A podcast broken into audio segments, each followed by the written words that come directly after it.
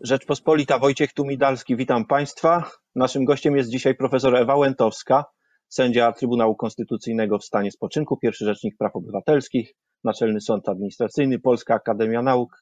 To jeszcze by mogło trochę potrwać, ale myślę, że tu skończymy. Dzień dobry, pani Już to- profesor. Witam pana, witam państwa. E, Pani profesor, no, spotykamy się na odległość, żeby porozmawiać o rządach prawa i tym, co o, nim, e, o, o, o nich myślą w Polsce instytucje europejskie i międzynarodowe. Przedwczoraj e, Trybunał Sprawiedliwości Unijny w Luksemburgu prowadził postępowanie, wysłuchiwał racji stron w procesie ze skargi Komisji Europejskiej przeciwko Polsce, która to komisja zaskarżyła przepisy dyscyplinarne obowiązujące w naszym kraju. E, I wydaje się, że po tej rozprawie możemy powiedzieć, że y, komisja i e, Trybunał chyba przeszli do porządku dziennego nad tym, że Izba Dyscyplinarna Sądu Najwyższego e, prowadzi pro- postępowania immunitetowe również przeciwko sędziom. Czy, czy się mylę? Wie, tu trzeba przypomnieć, w tym samym postępowaniu w kwietniu CUE dokonał zabezpieczenia tymczasowego, e, w którym wyraźnie powiedział, że Izba Dyscyplinarna powinna wstrzymać się od działań.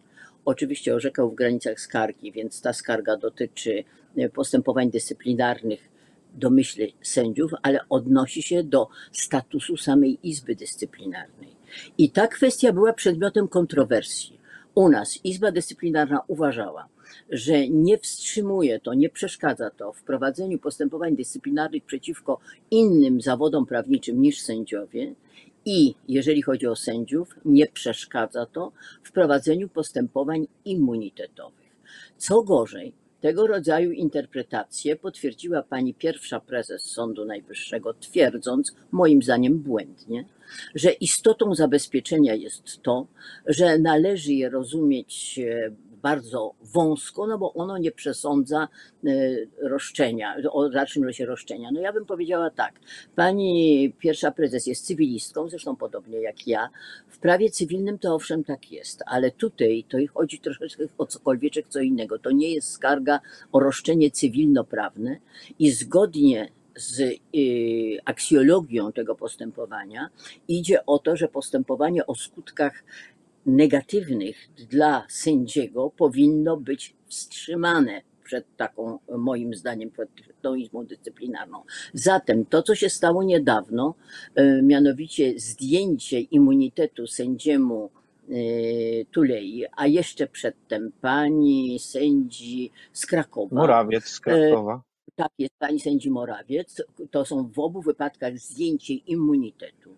To skutkuje otwarciem drogi do postępowania karnego przeciwko tym sędziom i dalej to skutkuje zawieszeniem ich w czynnościach sędziowskich i zmniejszeniem wynagrodzenia. To już jest obligatoryjne w takim wypadku, jak się zdejmie immunitet. Tak. No i teraz proszę sobie wyobrazić, w wypadku sędziego Tulei e, podejrzenie, które stało się przyczyną tego e, zdjęcia immunitetu, odnosi się do czynu, który on popełnił jako sędzia, ogłaszając postanowienie odnoszące się do pro- prowadzonej przez niego sprawy publicznie, w obecności mediów, do czego miał zresztą notabene kom, kompletnie prawo, tyle, że ta jawność ujawniała dosyć kłopotliwe okoliczności sprawy, którą sędzia Tuleja prowadził. Otóż tego rodzaju interpretacja e, zabezpieczenia, e, które zrobił CUE, że to, n- że to zabezpieczenie umożliwia Izbie Dyscyplinarnej prowadzenie postępowań immunitetowych, oznacza, że bardzo łatwo jest teraz rzecznikom dyscyplinarnym przekwalifikować e, prowadzone przez nich postępowania dyscyplinarne przeciwko sędziom na postępowania immunitetowe. Bo proszę zwrócić uwagę, sędzia jest zawieszony, unieszkodliwiony, uziemiony, nie orzeka. Można trzymać go w takim stanie bardzo długo, nawet nie wytaczając, nie, nie podejmując sprawy karnej. I myślę, że ta kwestia e, jest nieobojętna dla losów e, postępowania toczącego się w Luksemburgu, no dlatego, że w gruncie rzeczy zlekceważono pogląd CUE. Profesor Safian, który jest jednocześnie sędzią w Trybunale, w Trybunale w TSUE, mówił, że tego rodzaju ograniczenie, e, tak, tak, znaczy tego rodzaju wypaczenie e, ograniczenia nakładanego przez e, to tymczasowe postanowienie skierowane przez TSUE do Izby Dyscyplinarnej jest nieprawidłowością. Ja jednocześnie z pewnym niepokojem notuję fakt, że pani Jourowa, będąc w Polsce, kupiła, krótko mówiąc, to y, tłumaczy, to, y, tę interpretację, którą obecnie stosuje Izba Dyscyplinarna. Kończąc mój przydługi wywód, idąc do konkluzji, są porządki polityczne i porządki prawne. W porządku prawnym, w którym toczy się postępowanie przez CUE, to, co się dzieje w tej chwili z Izbą Dyscyplinarną i, po, i postępowaniami przeciwko polskim sędziom, jest wypaczeniem tego, co zrobiła SUE w stosunku do Izby Dyscyplinarnej. W porządku politycznym, w który się również wpisuje stanowisko, no, niestety, pani pierwszej prezes Sądu Najwyższego, e, to jest inaczej konstatuje rozdźwięk między tymi dwoma porządkami i tyle. Co z tym zrobi dalej TSUE? Nie wiem, bo w tej chwili już jest świadomy tego, że w Polsce nie honoruje się jego jego postanowienia tymczasowego. No i właśnie dlatego to pozwoliłem sobie zapytać, ponieważ mając podobne refleksje, dochodzę do wniosku, że to wysłuchanie, ta rozprawa była być może dobrą okazją, żeby objaśnić niejasności w tej sprawie, jakoś y, skonkretyzować zabezpieczenie. Za dużo oczekuję? Nie, nie, ale to jest w innym, ale to wysłuchanie ma na celu wysłuchanie. Niewykluczone, że coś mhm. dalej się będą, dalej się jakieś, e, jakby, jest kilka różnych możliwości. Przecież są, ja nie chcę podpowiadać, bo tym bardziej, to są takie technikalia, ale e, są dalsze możliwości. Natomiast wysłuchanie, e, na którym był obecny notabene pan sędzia Tuleja, który jest żywym dowodem chodzącym dowodem tego, co się stało, no, wskazuje na to, że y, Trybunał w tej chwili jest piłka na boisku Trybunału. I teraz, czy Trybunał tę piłkę podejmie i kopnie, czy nie kopnie, to, to ja nie wiem, ale do bramki strzelić można. Do bramki zawsze strzelić można, a nawet najlepiej zrobić jest to, pani profesor, niezwłocznie. Tylko e, e, rozumienie tego pojęcia niezwłocznie robi się, robi się coraz bardziej kłopotliwe. No Proszę pana, ta cała sprawa jest panie kłopotliwa pod wieloma względami, ale jak powiadam, to jest w płaszczyźnie politycznej. Ja nie czuję się tutaj kompetentna, a w każdym razie ja nie jestem na tym boisku, nie kopię tych piłek. No, jako, jako wybitny trener i wieloletni działacz tego związku zawsze można coś powiedzieć, ale chcę nawiązać jeszcze raz do, e, do, do pojęcia niezwłoczności, które no, jest specyficzne w każdej z tych rzeczywistości. Rzeczywistość trybunalska, luksemburska pokazuje, że e, postępowanie toczące się e, w tempie luksemburskim to jest takie, że, że teraz w marcu rzecznik generalny będzie ogłaszał swoje stanowisko i dopiero później będziemy mogli mówić o kolejnych fazach, wyrokach i tak dalej. Tymczasem niezwłocznie w rozumieniu jeżeli można, niezwłoczność alla Polaka też jest przepiękna.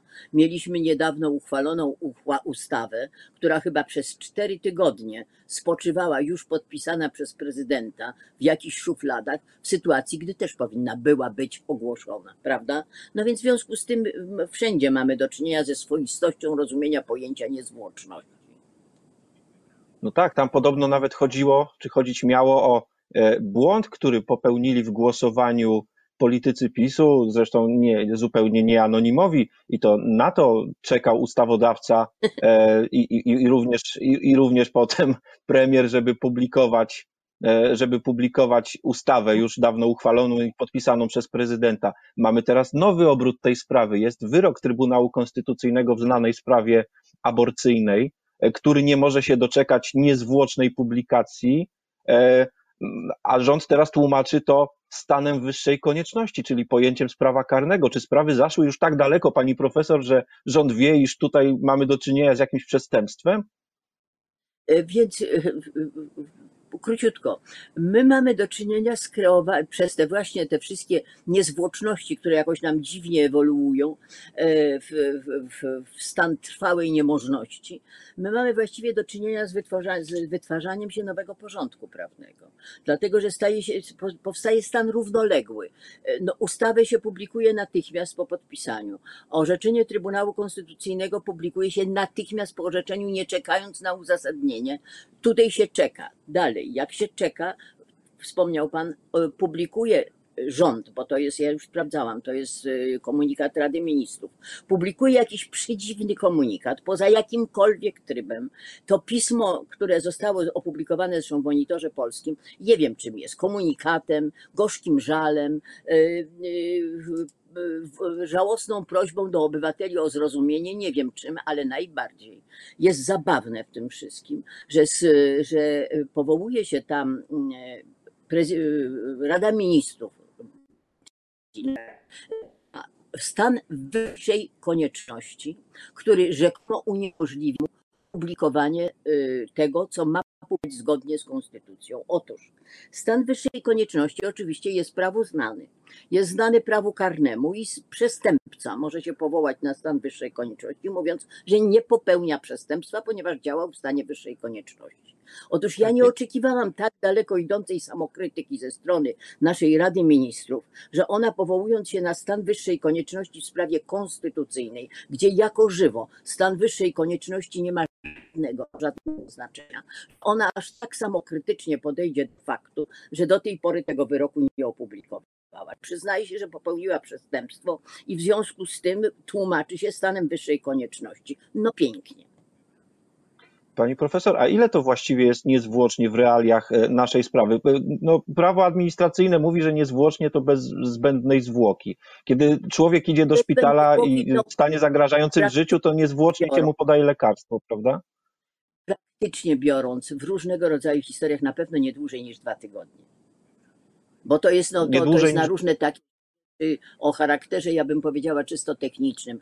Tu poszedł, tam poszedł, coś, coś załatwił, przesłał. No może być na przykład jakiś korek w drukarni, czy coś takiego, chociaż w tej chwili to akurat przy tym elektronicznym trybie to czegoś takiego nie ma. No więc w związku z tym, przepraszam bardzo, to wszystko jest pic na wodę i fotomontaż. Przepraszam za tego rodzaju słownictwo w audycji o prawie, ale my już w tej chwili mamy nie system prawa, ten, o którym uczą na, na uczelniach, bo o tam uczą o pewnym idealizacyjnym konstrukcie, tylko my mamy jaką, jakiś artefakt, który jest sztucznie wytworzony przez różnych ludzi, którym albo się wydaje, że to jest prawo, albo którzy sądzą, że nam się, nam się uda mówić, że to jest prawo. No przepraszam bardzo, to są artefakty. W związku z tym to jest artefakt komunikowania się, gdy idzie o sprawy prawne. Czyli teraz przeszliśmy od niezwłocznie, czyli bez zbędnej zwłoki, do jakiegoś e, terminu, że z niezbędną zwłoką i ktoś próbuje uzasadnić Ale niezbędną zwłokę, tak? Poznają e, żołnierza królowej Madagaskaru, no prawda, no tu wiem tą, tą, tą ramotę z Polszczu i tam jest taka figura zawiadowcy stacji, którego pytają, kiedy ów pociąg ruszy i kiedy pojedzie. A on na to powiada, a wtedy, kiedy przyjdzie jego pora. Otóż dokładnie w ten sposób nam zakomunikowano, kiedy będzie, wy, będzie wydrukowany wyrok Trybunału Konstytucyjnego. Ja tylko powiem jedno. Bardzo źle się obchodzono z Trybunałem Konstytucyjnym na przestrzeni ostatnich kilku lat ale żeby, przepraszam bardzo, Trybunał Konstytucyjny sobie pozwalał na tego rodzaju w tej chwili traktowanie, to jako, jako kto on jest wobec, wobec tego innych władz? Jeżeli sobie daje sobą tak pomiar. Wróciliśmy do konstrukcji sprzed konstytucji z 97 roku, że jeszcze jakaś władza e, przyjmuje lub odrzuca wyroki Trybunału, tak? O, tam było wtedy w, wyraźnie to wynikało z porządku konstytucyjnego. Tam było powiedziane wyraźnie, wyroki Trybunału Konstytucyjnego, jeżeli dotykają ustaw, muszą być jeszcze przyjęte w pewnym sensie, no, jak w cudzysłowie, ratyfikowane przez, e, przez parlament. Ale my tego nie mamy w tej chwili w Konstytucji. W tej chwili sędziowie, pamiętam z własnej kariery w Trybunale Konstytucyjnym, ogłaszało się jako wyrok jako ostateczny i niepodlegający zaskarżeniu. Więc w związku z tym, przepraszam bardzo, wróciliśmy do stanu sprzed 90, sprzed konstytucyjnego i to znowu bez zmiany konstytucji. No to czy ja nie mam racji, mówiąc, że mamy doppelstadt, podwójne państwo i podwójny system? Ach. To, to postawimy tu kropkę, to jest pani najbardziej profesor. kłopotliwe, ale to jest, proszę zwrócić uwagę, ja w końcu jednak jeszcze nauczam od czasu do czasu, miewam wykłady. Jak się czują e, prawnicy, akademicy, którzy studentom mają mówić o tym, jak wygląda system organów władzy, jak wygląda między nimi relacja i jakie elementy na tę relację się składają. Jak zakwalifikować tego rodzaju działania? Jak zakwalifikować tłumaczenie, że się nie publikuje ustawy, dlatego że się czeka na y, nową ustawę i opublikuje się tą starą, y, y, niwelując błąd w niej rzekomo zawarty, przez to, że się jednocześnie opublikuje dwie, dwie wersje. No przepraszam bardzo, to są w ogóle jakieś łamańce, o których, o, o których no naprawdę, no, to, to raczej są, to, tego się nie da wyłożyć y, y, w sposób zgodny z paradygmatami nauki prawoznawczej. To chyba Wojciech Młynarski y, mógłby służyć pomocą, który napisał, napisał kiedyś no. E, e, balladę o cyrku, e, kończącą się smutną konstatacją, że kto na co dzień żyje w cyrku, temu cyrkiem zdaje się normalne życie. Może tym skończymy. Bardzo dziękuję za to spotkanie. Bardzo dziękuję, ale to jest bardzo smutne przesłanie, które w tej chwili Państwu przekazujemy. I to nie są koncepty. To jest nasze własne życie, nasza własna ojczyzna i nasz własny system prawa. Co robić? Spróbujemy sobie z tym jakoś jeszcze poradzić. Dzięki za to spotkanie. Profesor Ewa Łętowska, sędzia Trybunału Konstytucyjnego w stanie spoczynku, była dzisiaj naszym gościem. Wojciech Tumidalski. Do zobaczenia. Do zobaczenia panu.